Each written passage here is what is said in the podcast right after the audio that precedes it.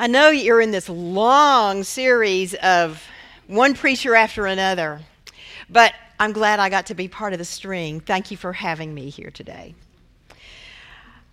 Today we are going to turn to the Gospel according to Mark.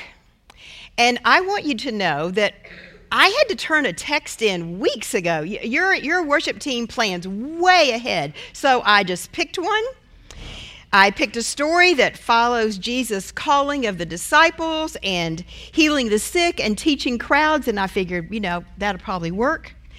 And little did I know how appropriate it does actually seem for today. And so I imagine this story was sent to us by the Holy Spirit. Hear God's word from the Gospel of Mark, chapter 4, beginning with verse 35. That day when evening came, Jesus said to the disciples, Let's go over to the other side. Leaving the crowd behind, they took him along just as he was in the boat. There were also other boats with him. A furious squall came up, and the waves broke over the boat so that it was nearly swamped. Jesus was in the stern, sleeping on a cushion. The disciples woke him and said to him, Teacher, don't you care if we drown? He got up, rebuked the wind, and said to the waves, Quiet, be still. And then the wind died down, and it was completely calm. He said to his disciples, Why are you so afraid? Do you still have no faith? They were terrified and asked each other, Who is this? Even the wind and the waves obey him. This is the word of the Lord. Thanks be to God. So, as the story begins, I am certain that the storm clouds were already brewing.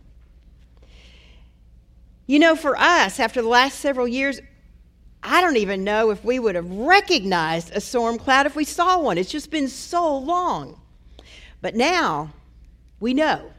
We know what storm clouds look like, don't we? For a week, our cell phones have been littered with emergency alerts. I, I, I got two last night extreme alert, heavy rains, flooding. And remember, uh, maybe last Monday, it was severe alert, tornadoes. All week, we've kept our eyes on the skies as relief over water in the reservoirs has been overshadowed by our deep concern for those who have been whose lives have been washed away by the flooding. We understand the concern of the disciples when they got into the boat that day with storm clouds brewing. Yet in order to be part of Christ's ministry of feeding the sick and excuse me, feeding the hungry and healing the sick and bringing life into places of death, they had to cross a lake that was easily stirred up by the wind. They had to risk a storm. Such was the cost of being involved in Christ's ministry. Now, I'm certain that the disciples knew the story of the Hebrews crossing the sea. They knew that the Hebrews were so grateful when the wind picked up and parted those waters for them so that they could cross from slavery to freedom. However, when the wind picked up during the disciples' journey, they panicked. Their fear overtook them. They became obsessed with the storm and they were angry that Jesus didn't seem concerned for them. Why wasn't Jesus paying attention? Didn't Jesus know that they were in danger? There was a storm, a crisis. Didn't Jesus care what happened to them?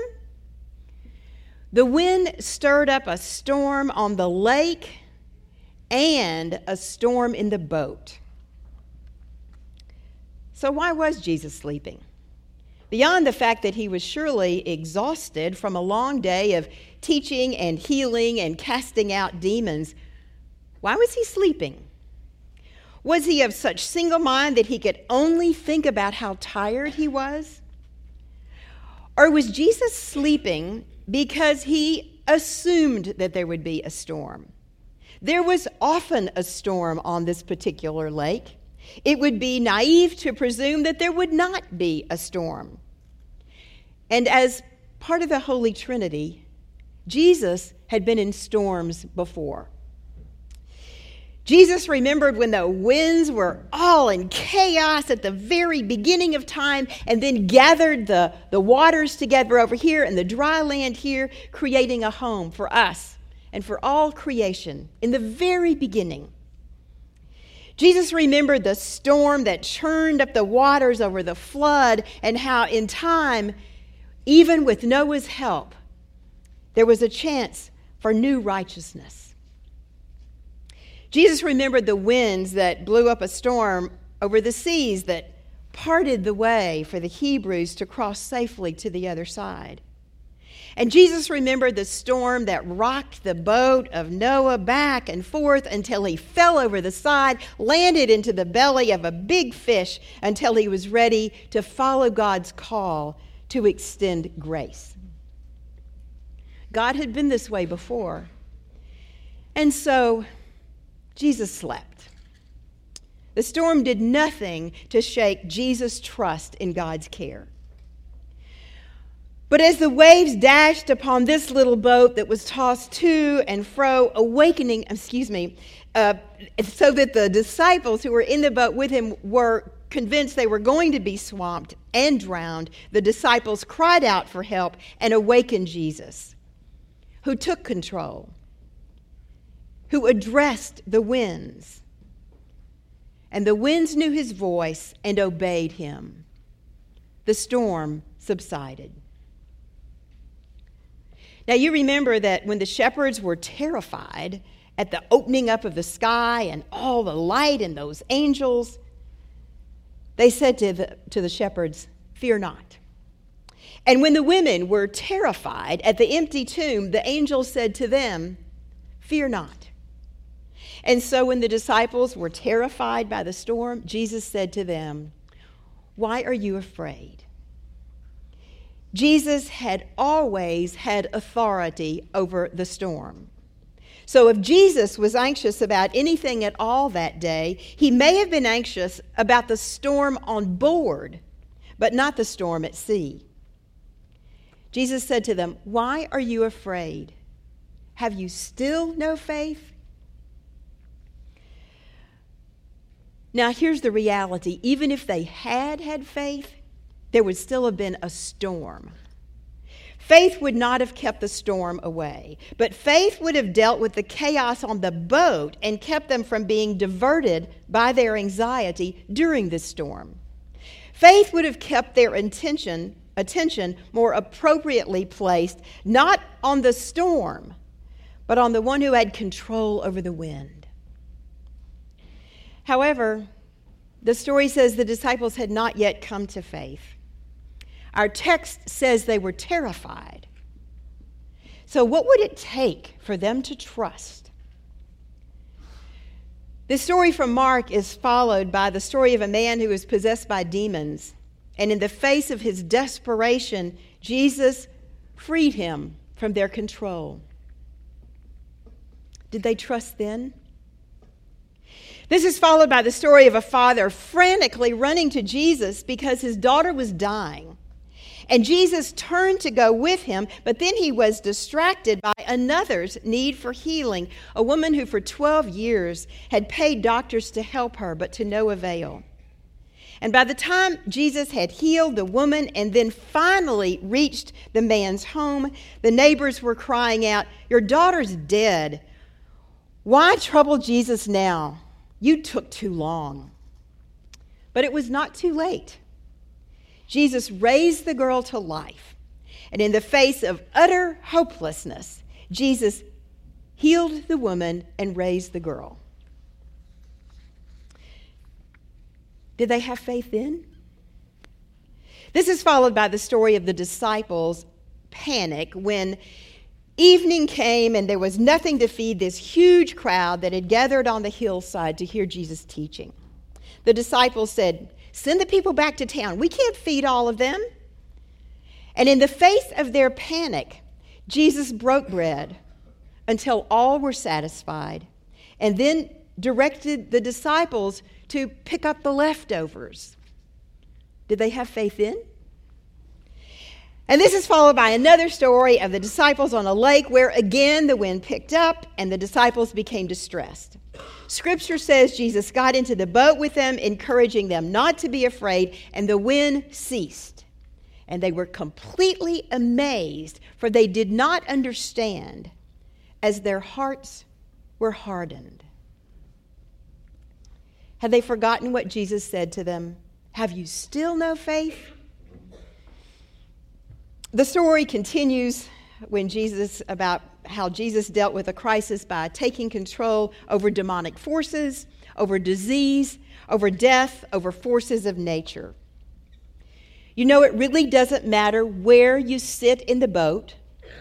It doesn't matter that Jesus is in the boat with us.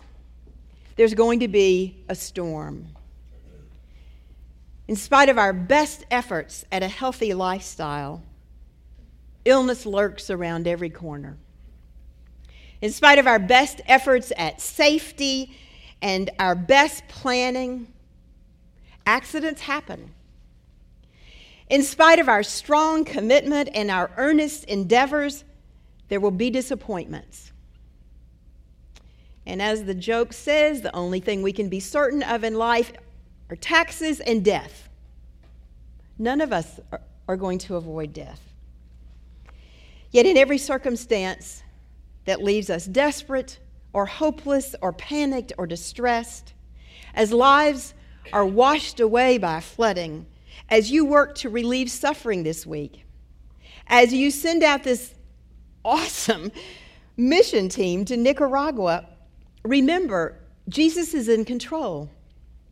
That's not the issue. What's at stake is whether or not we will have the faith to trust in Jesus' presence with us and to know the difference that will make. God has been this way before. And so Jesus is not anxious when storms bash against our boats. However, Jesus may be sorrowful over our lack of faith during a storm. In looking back at the past few months, there's been a lot of transition for your congregation. Yet you stayed in the boat in order to be part of Christ's ministry in this community. And what you have witnessed is that in spite of the storms, Jesus is still in charge. And as you await the arrival of your wonderful pastor to join your leadership team, what I want to say to you is this You are a faithful congregation who welcomes others and reaches out with healing. Clearly, Jesus is in the boat with you, and the waves know his name. Be assured that neither death, life, nor death, nor angels, nor rulers, nor things present, nor things to come, nor powers, nor height, nor depth, nor anything else in all creation will be able to separate you from the love of God in Jesus Christ. Therefore, do not be afraid. Do not let the storm keep you from the thrill of being part of the coming of Christ's kingdom, for Christ's kingdom is surely coming. Thanks be to God. Amen.